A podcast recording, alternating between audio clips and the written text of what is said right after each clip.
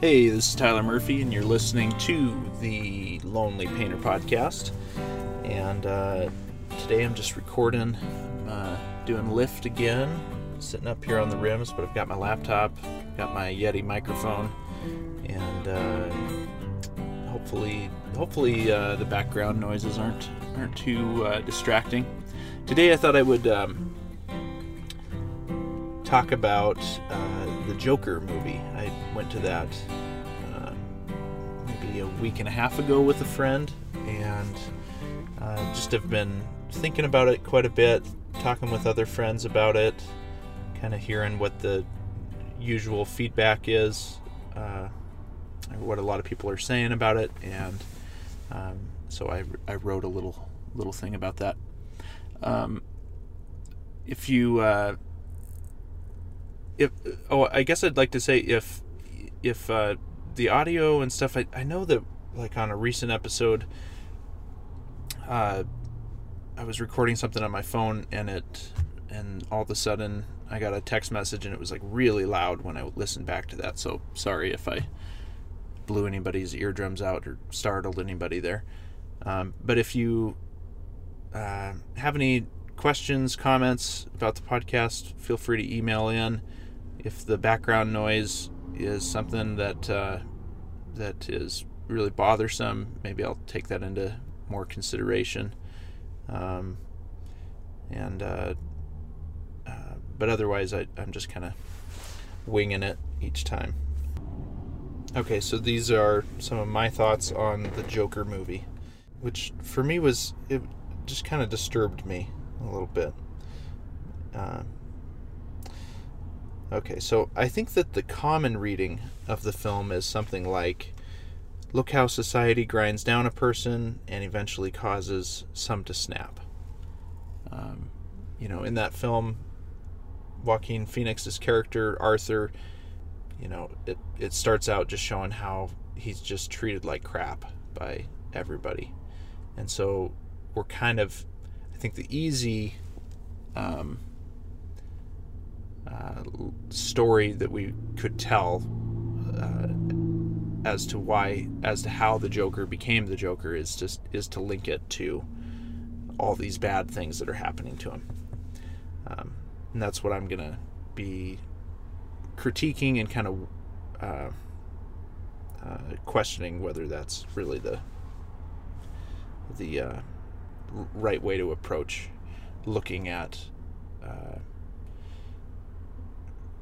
people who commit premeditated evil acts of violence. So, again, I think that the common reading of the film is, look how society grinds down a person and eventually causes some to snap. But I think that the better question is, why do some snap and others don't? It should be noted that when Arthur kills the three men who attack him on the subway, so spoiler alert if you haven't seen this movie, I guess I should have said that from the beginning, but there's three men who are, they work for Wayne Enterprises. They're kind of these suave, just kind of like jock character jerks, and they start making fun of, or I guess they're like, they're hitting on this girl on the subway, and she gets uncomfortable and walks away, and they're just gross, just bros. And because Arthur has this nervous condition, he starts laughing hysterically, and he can't help but laugh when he's nervous, or scared, or angry, or something. I think mostly nervous. And so he ends up getting beaten up by these three men. And at that point, though, he has a pistol that a friend has given him, or at least we're led to believe that a friend has given him this pistol. And so he kills these three men sort of in self-defense and in rage. And so I'm arguing that that's not what makes the Joker.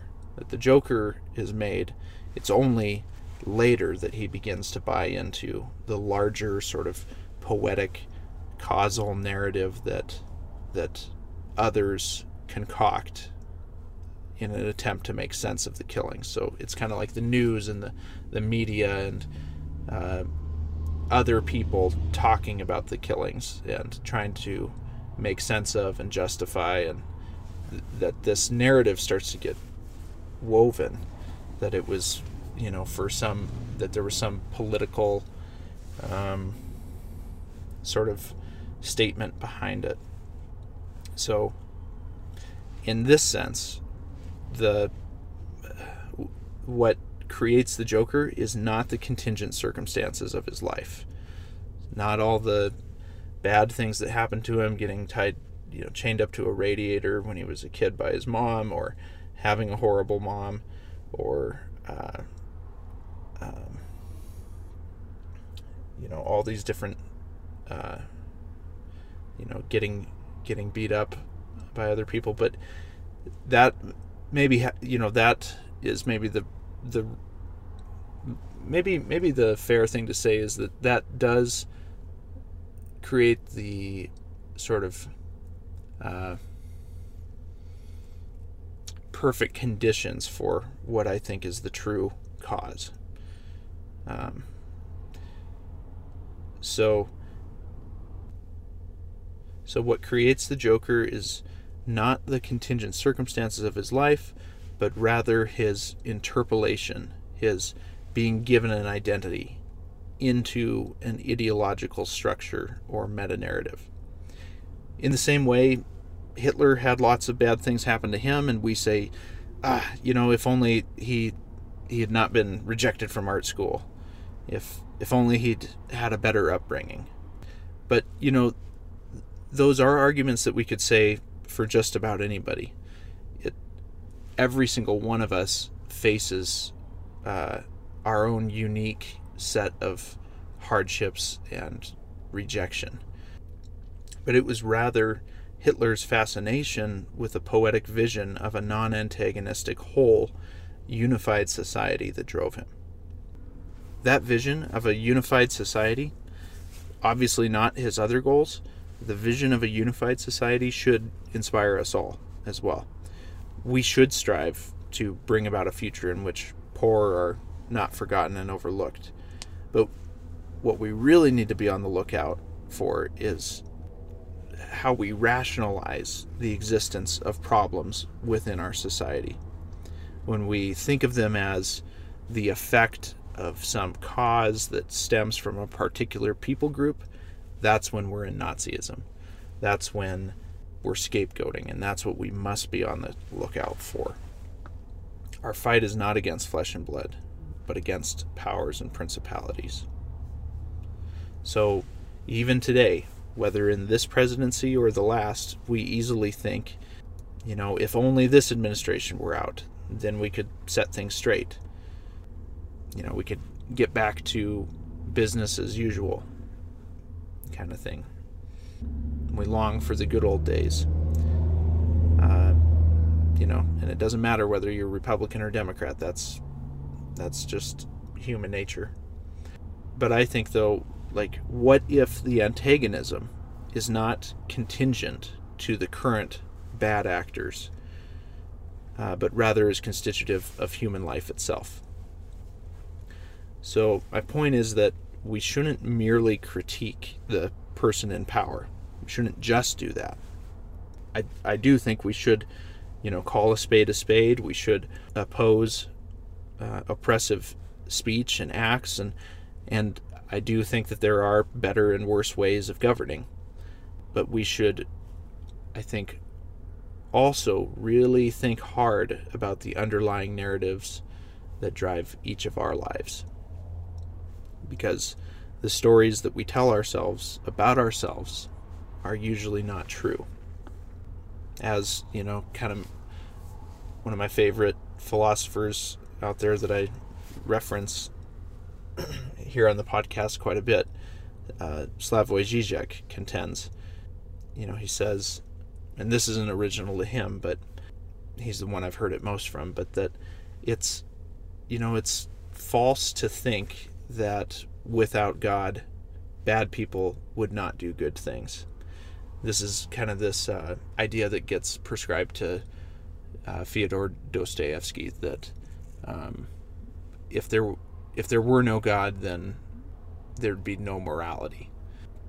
Which, like, in some sense that could be true, but I think we should also consider that it's actually only something like God or some other poetic meta-narrative that can make good people do bad things.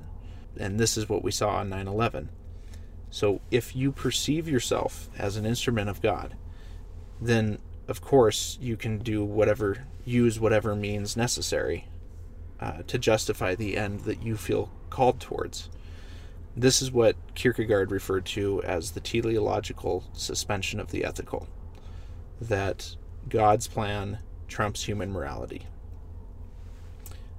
In other words, it is possible that God could call you to do something that you would never be able to reconcile with humanity's notion of right and wrong, just like being called to sacrifice one's own son. And that's why, for Kierkegaard, there's that we have to take a leap of faith. So personally, I'm more and more convinced that the underlying temptation, the superegoic imperative, which by superego, what I mean by that is it's all of the voices within our society, our parents' voices, our friends' voices, our the advertisements on TV, everything out external to ourselves that we as individuals internalize. That's the superego, and it tells us good, uplifting things, and it also judges us too. And I think, though, that the judging superegoic imperative is something like that. It's always trying to convince us that we have to have it all, and we run ourselves ragged, fearing that we'll miss out, fearing we'll be seen as less than, fearing we'll let others down. And we see this temptation, the temptation to have it all, right there in the biblical garden story, that we desire to be like God. That is, that we desire a non-antagonistic existence. We desire to lack nothing. So, and this is the point that I, just keep on revolving around in so many of these podcast episodes. Learning to live with that existential angst, that ontological lack, that division within our subjectivity, the unconscious for Freud. There's so many different ways that lots of different philosophers and theorists talk about this not at oneness with ourselves, that the way that you become sort of most whole and complete is through realizing that that's an illusion.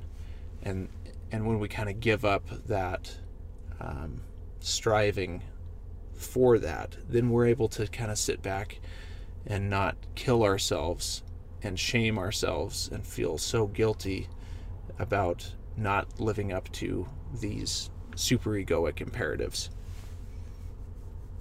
So my prayer for myself and for everyone I know is that we might stop and take a breath and just experience grace for who we already are, lacking, imperfect beings, remembering that Jesus himself did not count equality with God as something to be grasped. And I think that we need communities. This is what I am trying to do, is to create spaces, communities where we can lay bare our struggles and our imperfections with others, that we revolve around questions of how do we give each other hope, how do we lift each other up. And I think so much of that has to do with, first being honest, leading first with our own confessions of sins, confessing that to ourselves that, man, I have fallen short of where I'd like to be. We confess that within our own being. And then when we confess that to others that, you know, I'm struggling, my life isn't as shiny and amazing as sort of the propaganda poster that I present to everyone. And when we are able to do that, I think something amazing happens when two or more people get together and they just lay bare their struggles and they love each other. That's when Jesus says, that's when I'm there. And the more and more that I experience moments like this, the healing that happens during those moments is incredible and hard to explain with words. So I'd argue that Story Night is a community that allows for that. I think people find this same acceptance, these kinds of experiences in AA, especially when they go there and for that first time, you know, they might go and sit there for time after time after time and you know, it goes around the room, introductions goes around the room, and finally they say, you know, my name's Tyler and I'm an alcoholic. And they just admit that to themselves. They confess their shortcoming to themselves and to others. And then grace floods in. I think that this kind of grace, this connection with others, you know, it doesn't have to necessarily happen at Story Night or at AA or at church. It also can happen just at any time. It can happen when you're sitting having drinks at a bar. Just yesterday I was talking with my friend Brian and just even by revolving around the question of how do we give each other hope, and then you know, and what are you struggling with? Here's what I'm struggling with. What are you struggling with? Just in being open with each other and each of us kind of, you know, taking off that the mask that is wanting everybody to believe that we've got it all together. It's amazing how connected I felt with Brian, and he said the same thing, and we were able to kind of unveil some and come to realize some things within each of our own lives that and start to get our own stories maybe more accurate to our material reality. The stories that we're telling ourselves start to come into alignment with what's actually happening within our lives. So I guess just to kind of wrap this up, my fear kind of from this Joker movie is just that if it's not properly understood, that it itself could become a sort of poetic narrative that people who are downtrodden might find themselves sort of identifying with and find themselves in the grip of, and that it could be this narrative that some use to justify violence. For Žižek, you know, he just really warns against and points out that so much, at least premeditated violence, it's not totally spontaneous. Because it's premeditated, there's some sort of a poetic, the person gives themselves over to some sort of a poetic meta-narrative, feeling as though they're bringing about some necessary end. I mean, it's really, I guess it's the same as like Thanos in the Avengers movies, that he believed himself to be the necessary instrument of you know, snapping half the people out of existence, and that he was the only one strong enough. He was the only one that knew how necessary it was, and he was the only one with the courage of character to go through with it and to you know, sacrifice even the person he loved most, his daughter Gamora, to reach that end. I think we should give ourselves over to higher visions and higher goals, but we have to take it really seriously. We've got to be extremely careful and reflect upon what those higher goals are that we've given ourselves to. So we should search earnestly, just as Soren Kierkegaard did, for, this is to quote him, the idea for which I can live and die. And I think if we find it, if we find that idea, that we should pursue it with fear and trembling, with some humility, you know, and reflecting and questioning, you know, that we seek justice, that we love mercy and truth, and that we walk humbly with our God. We walk humbly towards that larger something that we feel called towards, knowing that it is possible that we could be wrong. And that's why it's faith, because faith allows for that possibility that I might be wrong.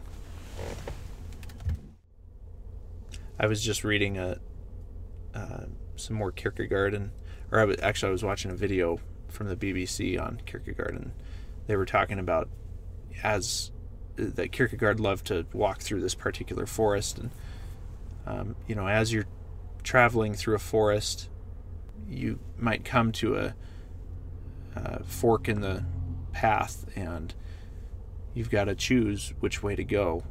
For Kierkegaard, faith is that it's commitment after reflection.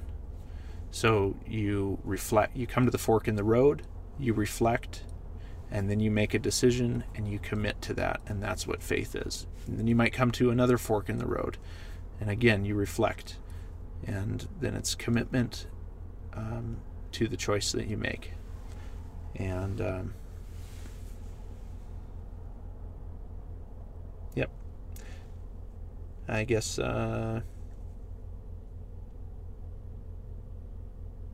I think that's all I have for this week.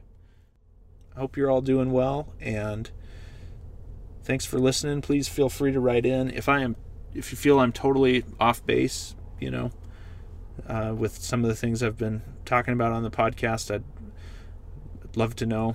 I think that it's really important that we have spaces where the free flowing of ideas can happen. It's really only through confrontation with other perspectives that we do start to move forward.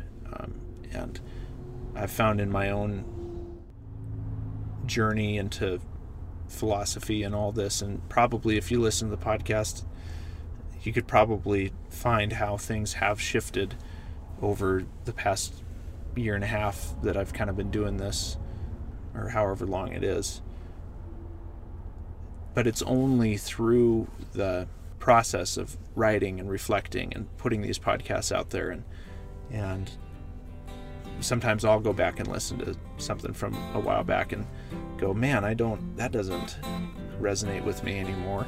But then that helps with the forward progress. So anyways, if you have anything that you want to write in with, and any issues you have with any of the ideas that I've been expressing, please do. All right. Thanks so much, and hope you're doing well. Be good to yourselves.